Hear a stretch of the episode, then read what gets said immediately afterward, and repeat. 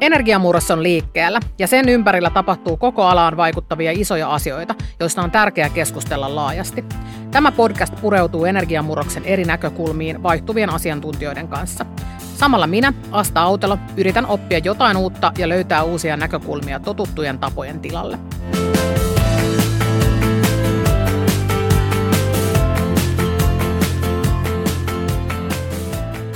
Tuomas Vanhanen oli meidän ensimmäisen podcastin vieras, ja juttua meille riitti niin paljon, että tänään saamme nauttia vielä toisesta jaksosta Tuomaksen kanssa. Muistin virkistykseksi.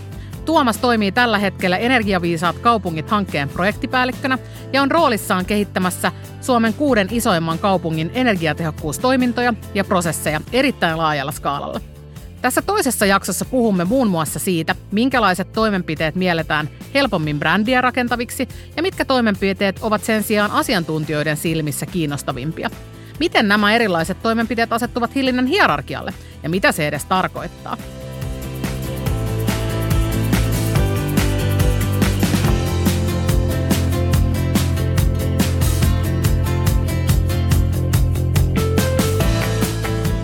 Miten sä lähtisit itse kommentoimaan sitä, että nämä erilaiset toimenpidevaihtoehdot, mitä sulla on kiinteistöomistajana, niin mitkä on niitä kaikkein tehokkaimpia ja mihin sun oikeasti kannattaisi panostaa, jos haluat kiinteistö antaa hiilineutraaliksi tehdä?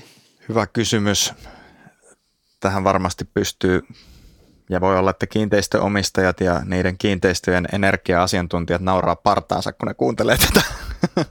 Mutta kyllä mä niin lähtisin miettimään siltä kantilta, että kun joka tapauksessa tehdään erilaisia saneerauksia, niin siinä yhteydessä sitten tehtäisiin myös näitä energiaan liittyviä ratkaisuja. Ja koska sitten ei haluta sitä tilannetta, että on tuhat ja yksi erilaista järjestelmää, niin kyllä mä myös, myös lähtisin siitä, että nämä kaikki hankittavat on ne sitten energiatehokkuusasioita tai sisäilma-asioita tai käyttäjien mittaamista tai mitä tahansa, niin että ne integroituisi johonkin keskitettyyn järjestelmään tai alustalle niin, että sitten tavallaan sinne omistajan ja käyttöhenkilökunnan suuntaan se näkyisi yhtenä ja samana näkymänä niin, että just ei lisätä sitä ruutujen määrää siinä työpöydällä, vaan lisättäisiin ehkä ominaisuuksia niihin, mitä jo osataan käyttää ja seurataan ja mikä on hyväksi todettu. Se varmasti on semmoinen hyvä lähtökohta, mutta siis tämän tekeminen, niin vaikka tehtäisikin näitä energiatehokkuusinvestointeja osana muita projekteja ja niin kuin täytyisi tehdä enemmän kuin nyt vielä, niin niin, niin kyllä siihen silti, että siinä on sitten tämmöinen uusi elementti lisänä, niin kyllähän siihen täytyy sitten varata myös enemmän aikaa.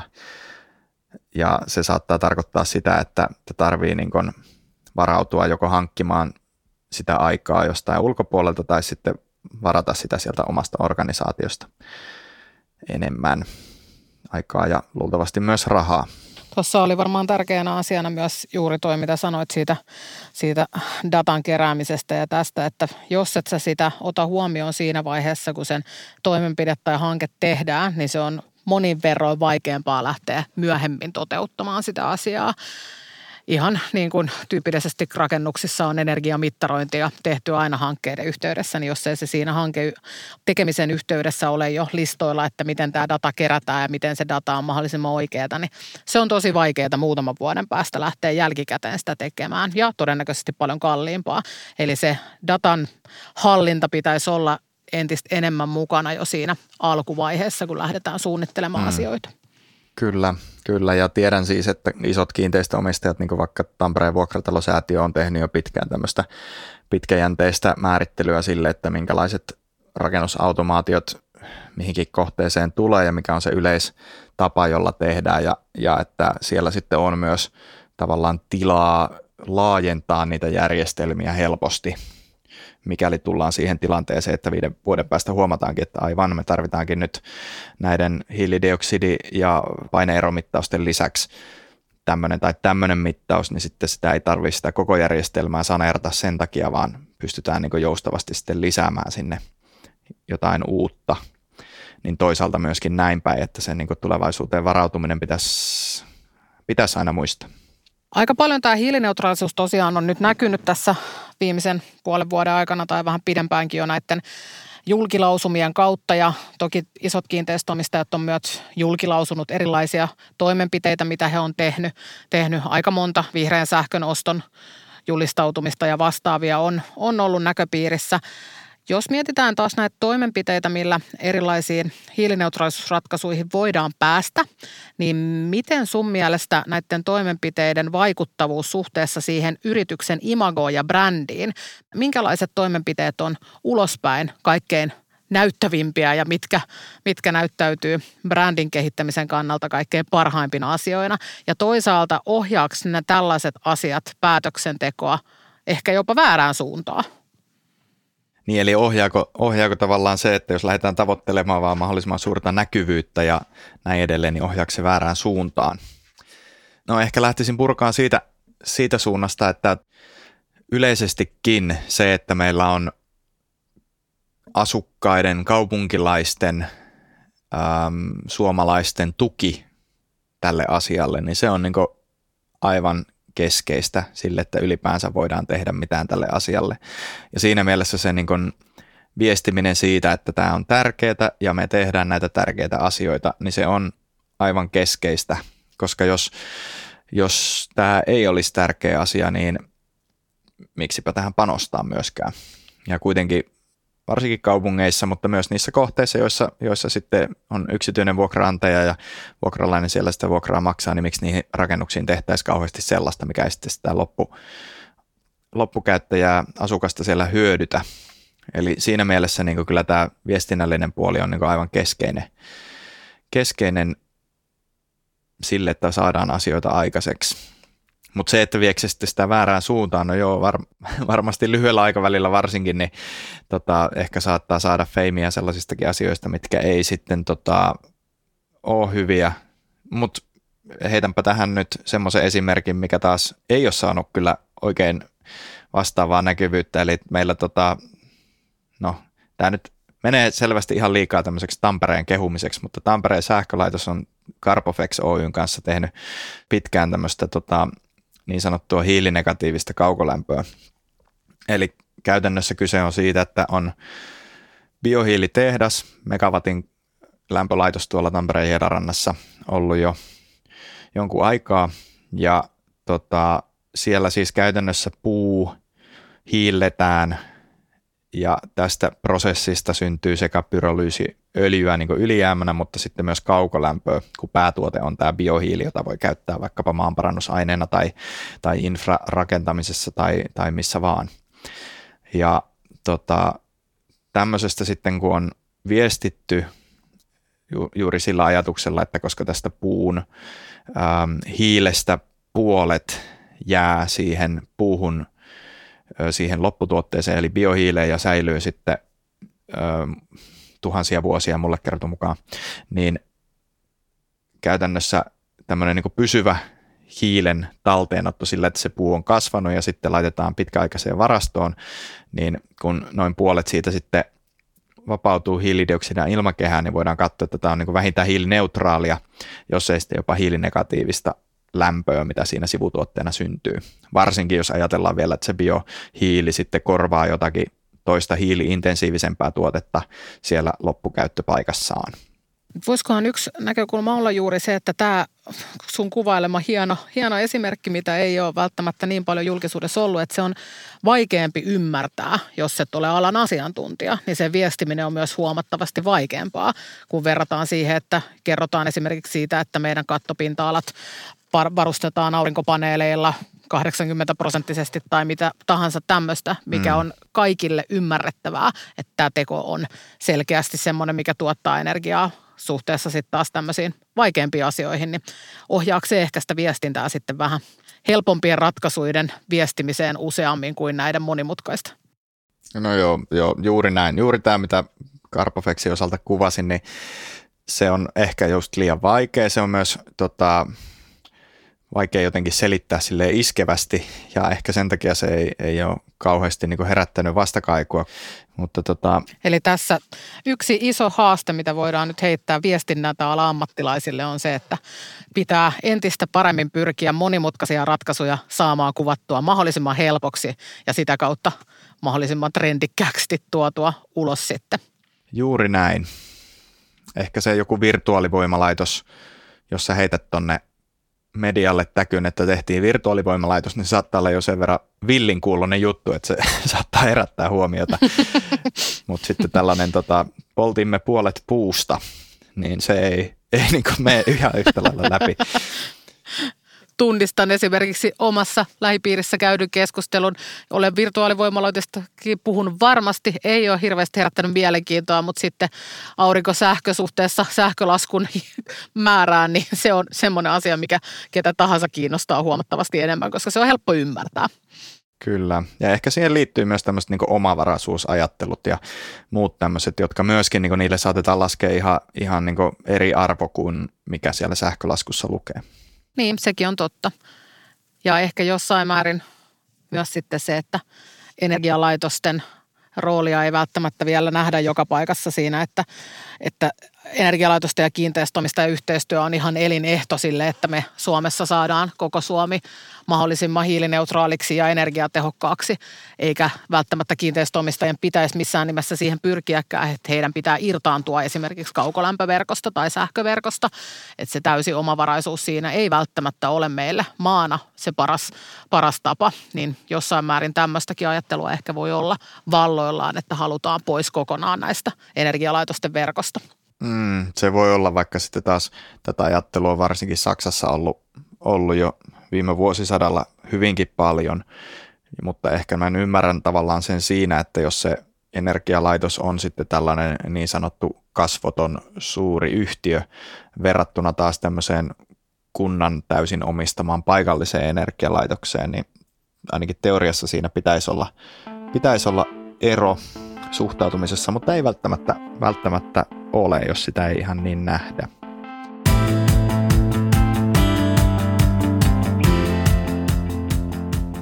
Sä oot nyt tehnyt tosi paljon töitä, töitä näiden kuusaikakaupunkien kautta ja niin kuin sanoit, niin teillä on yhtenä tosi tärkeänä osana se, että myös yritykset ja ää, muut tulee mukaan tämän hankkeen kautta ja että siellä toivottavasti myös syntyy uutta liiketoimintaa.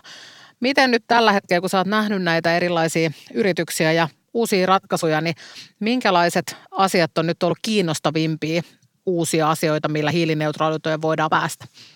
Siis ihan tosi laaja skaala, tosi hyviä, hyviä uusia avauksia ja ajatuksia ja ehkä mä voisin lähteä tavallaan kuvaamaan sitä, että aika, aika lailla niin kuin kokonaisuutta tuolta ihan yksittäisen sensorin tasolta. Tässä saattaa tulla tosi pitkä selitys, mutta, mutta siis se, että jos meillä on niin mahdollisuus nykyään kaikenlaiset tekoälyt ja, ja tota, koneoppimiset on nyt ottanut harppauksia ihan viime vuosina, niin se, että me pystytään ensinnäkin mittaamaan tosi, tosi tarkasti asioita, sensorien kustannukset on hyvin pienet, öö, niitä pystytään asentamaan joko langallisena tai langattomana vähän niin kuin miten vaan, tosi edullisestikin, ja sitten me pystytään käyttämään tosiaan erilaista analytiikkaa ja, ja datan rikastamista siihen, että me saadaan niin semmoisia tavallaan mittauspilvistä sitten vielä, vielä luotettavampaa tietoa kuin mitä aiemmin. Niin tavallaan siellä se skaalautumisen mahdollisuus on ihan valtava. Ja just sen takia esimerkiksi, jos nyt tekee rakennushanketta, niin varmaan kannattaa jättää niitä IO-pisteitä sinne automaatiojärjestelmään sen takia, että ei, ei tiedä kyllä, että miten, mitä kaikkea meidän halutaan mitata tulevina vuosina. Mutta tavallaan jos mennään siitä sitten ylöspäin, niin rakennusautomaatiojärjestelmätkin kehittyy. Näin on tässä saanut oppia, että ne, ne on kehittynyt tosi nopeasti myös viime vuosina ja tavallaan se kyky sitten ottaa yhteen tämmöistä erilaista tietoa erilaisista lähteistä, niin on parantunut tosi paljon. Sitten kun miettii sitä, että se saadaan sieltä nostettu tai siellä paikallisesti tuotettu data saadaan nostettua jonnekin pilvipalveluun ja sitten meillä on Amazonin tai Microsoftin tai muun pilvipalvelu, jossa, me, jossa on niin valmiita työkaluja, joilla niin pystytään aika helpostikin tekemään uuden tyyppisiä palveluita sen data-analytiikan osalta. Niin nekin on semmoisia juttuja, joita ei ollut ainakaan kymmenen vuotta sitten niin missään mahdollista, mahdollista järjestää.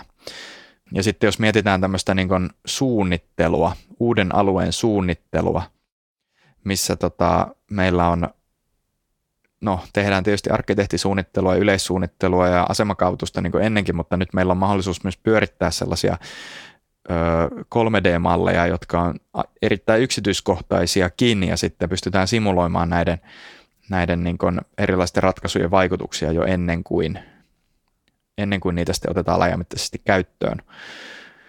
Niin koko tämä kavalkaadi on mun mielestä aika hengästyttävä ja myös aivan superisoja mahdollisuuksia sisältävä, mutta, mutta, mutta se ei tietenkään ole itse tarkoitus, vaan se pitää lähteä sieltä, että on niin oikeasti niillä rakennuksen käyttäjillä tai kunnossapitäjillä ja muilla on niin se tarve, niin sitten meillä on tämä vaan valtava työkalupakki käytettävissä, mitä me voidaan sitten hyödyntää. Ja tässä tullaan tietenkin taas myös siihen datan hallintaan ja siihen, että pitää olla se selkeä, selkeä kuva siitä, että miten sä saat sen tiedon sun käyttöön ja miten se tieto myös pysyy sitten sun käytössä mahdollisimman oikeana. Miten sä hei näissä data-asioissa ja tässä niin avoin data. Nyt on aika monet kaupungit on jo tuonut dataa avoimeksi ja mahdollistanut käyttöön kenelle tahansa sovelluskehittäjälle tai muulle, niin pitäisikö näiden sensorienkin tuottaman datan olla lähtökohtaisesti aina oletus, että se on avoimesti käytössä? Onko se uhka vai mahdollisuus? Mä oon kyllä tosi, tosi avoimuuteen painottuva kaveri, mutta tuossa sanoisin kyllä, että uhka. että jos kaikki, kaikki data olisi, olisi avointa, mitä sensorista lähtee, niin, niin tota, se olisi tietysti hieno mahdollisuus, mutta kyllä, kyllä varmasti niin kun aika moni näkisi siinä myös isoja uhkia ongelma taitaa olla tällä hetkellä se, että meilläkin on, on isot tavoitteet niin datan avaamiselle ja sitä on avattu, mutta ollaan myös huomattu, että se data on äh, monesti aika huonolaatusta. Se on vanhentunutta, se ei päivity automaattisesti. Jos mietitään nyt vaikka jotain kiinteistö, kiinteistötietoa, mitä meillä on vaikka lämmitysjärjestelmistä kaupungissa, niin kyllä, kyllä on vanhentunuttakin tietoa siellä joukossa. Ja tavallaan, että se on tietysti ensimmäinen askel, että se ylipäänsä saadaan avattua.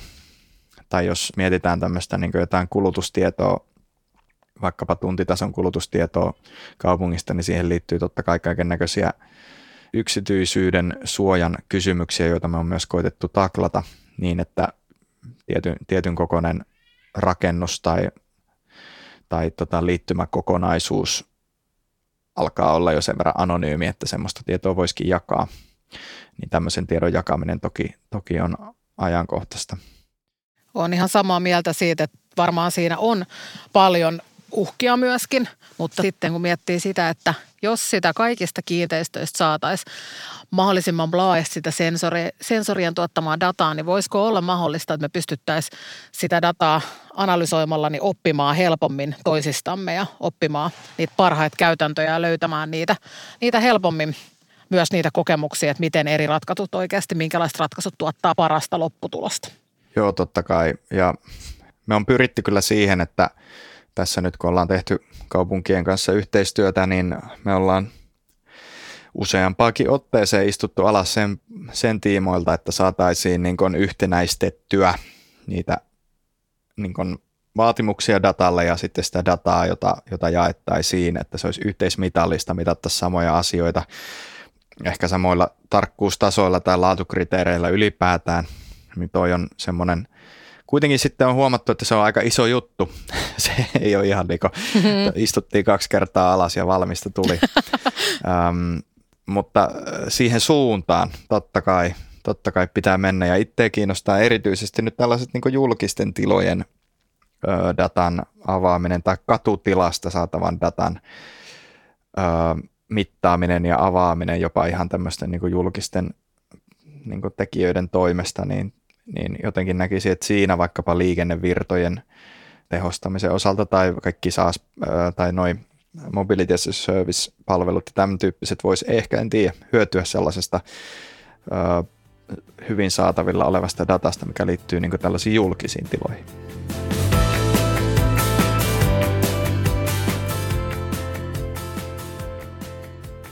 Jatketaan tässä nyt vielä hetki hiilineutraaliuden erilaisista termeistä. Puhuttiin aikaisemmin jo muutonkin tuosta terminologiasta, että voi olla uusien asioiden suhteessa niin väärin ymmärryksiä ja erilaisia käsityksiä siitä, että mitä mikäkin asia tarkoittaa. Ja hiilineutraaliuteen liittyy myös useita termejä, missä voi olla samaa näköpiirissä. Itse olen kokenut, että hiilineutraalinen termeistä yksi kaikkein kauneimpia on hillinnän hierarkia, joka käsittää siis sen, että kuvataan sitä, missä järjestyksessä erilaisia toimenpiteitä tulisi toteuttaa kiinteistökannassa tai muutonkaan. Ja se menee niin, että sun ensimmäinen pyramidin blokki rakentuu siitä, että vältät päästöjen syntymisen. Seuraava, vähän pienempi, on sitten se, että sen jälkeen minimoit ne kaikki päästöt, mitä sulla syntyy mahdollisimman tehokkaasti. Ja tämän jälkeen lähdetään sitten ostamaan vihreätä energiaa tai muita ratkaisuja siihen, että sulla on – energia mahdollisimman, mahdollisimman hiilineutraalia. Ja viimeisessä vaiheessa tulee kompensointi. Ei tämän ajatus on nimenomaan se, että teet niitä vaikuttavimpia tekoja ensimmäiseksi. Ja yksinkertaisuudessaan toi on mun mielestä todella kaunis ajatus. Mitä ajatuksia sulla on hiilineutraalinen termeistä ja ootko havainnut, että jossain termeissä olisi selkeästi väärinymmärryksiä tai epäselvyyttä, mitä alalla olisi hyvä korjata? Jotenkin heti, heti tuosta sun esimerkistä tuli mieleen, että toihan on se tapa, millä esimerkiksi meillä oli tuossa seminaari Tampereella Smart City Weekillä, jossa oli sitten muun muassa ympäristöministeriön Matti Kuittinen siellä paikan päällä. Ja tota, kun kysyin sitten, että no miten meidän nyt uusilla alueilla me pitäisi näitä päästöjä vähentää, niin kyllä häneltä sekä myöskin sitten – siinä oli, siinä oli muitakin osaavia ihmisiä paikalla, niin toteamus oli se, että no ensinnäkin pitää olla rakentamatta. Ja jos on pakko rakentaa, niin sitten, sitten tämä ja tämä.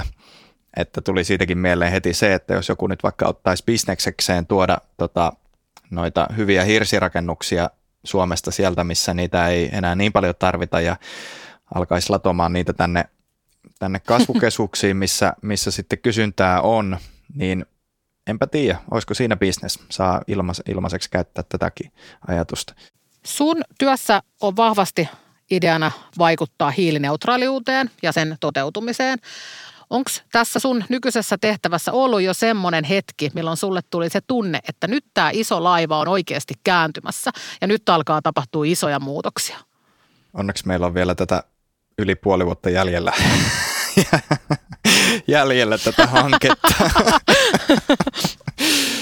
Eli uusi podijakso siinä vaiheessa sitten, kun hanke alkaa päättyä. Jep, no ei siis pakko sanoa, että olisi se hienoa, että olisi, olisi niin kuin tolleen tämmöinen yksittäinen EU-hanke, vaikka onkin superhieno ja meillä on aivan mahtavaa porukkaa ja tehdään ihan juuri niitä oikeita asioita, mitä pitääkin, niin olisi se aika, aika messevää, jos pystyisi pukee semmoisen sankariviitan päälle, että kyllä, nyt me saatiin aikaan tämä suuri muutos, jota on vuosikymmenet viety eteenpäin ja tuhannet miljoonat ihmiset edistänyt. En, en ehkä ole nähnyt nyt semmoista suurta murrosta tässä, mutta paljon semmoisia pieniä, pieniä yksittäisiä niin kuin, no, taistelu voittoja, ehkä voi sanoa, ei, ei voi sanoa voittoja, koska ei tässä niin taistella, vaan tässä kuitenkin aika pitkälle kaikki mennään niin sama, samaan suuntaan ja samansuuntaisilla ajatuksilla, mutta semmoisia niin polun haaroja ehkä on näkynyt, jossa niin on, on sitten tullut semmoinen fiilis, että kyllä tämä homma niin etenee.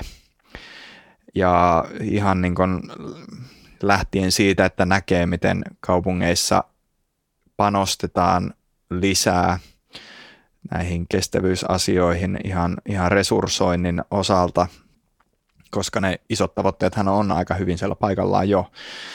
Ja toisaalta sitten yrityskentästä, siellä on paljon sellaisia innostavia pieniä ja suuria tekijöitä ja toimijoita, joilta niin selkeästi paistaa siitä tekemisestä se, että hei tässä ollaan niin kuin, totta kai tekemässä liiketoimintaa, mutta niin hyvällä semmoisella just tähän niin kuin maailman pelastamiseen liittyvällä momentumilla myös. Ja totta kai se on ihan valtava bisnesmahdollisuus globaalisti, niin siinä, siitä kannattaa olla innostunut. Ja kun on innostunut siitä, mitä tekee, niin sitten tapahtuu hyviä asioita, niin mä kyllä toivotan kaikkea hyvää just näille toimijoille. Niin ehkä toi sun kokemus kuvaa just sitä yleisemminkin tätä, tätä kenttää, että ei meillä ole oletettavissa, että yksi iso asia tai edes kaksi isoa asiaa tulee pelastamaan kaiken ja sitten kaikki on kunnossa, vaan ne pitää ne nimenomaan onnistumiset saada pienistä asioista ja sitten kokonaisuuksien rakentumisesta ja iloita niistä myös ja sitä kautta myös varmasti asettaa niitä tavoitteita niille tasoille. Tämä oli Energiamurtajat. Pysy kuulolla, niin tiedät mitä energiamurroksen osalta seuraavaksi tapahtuu.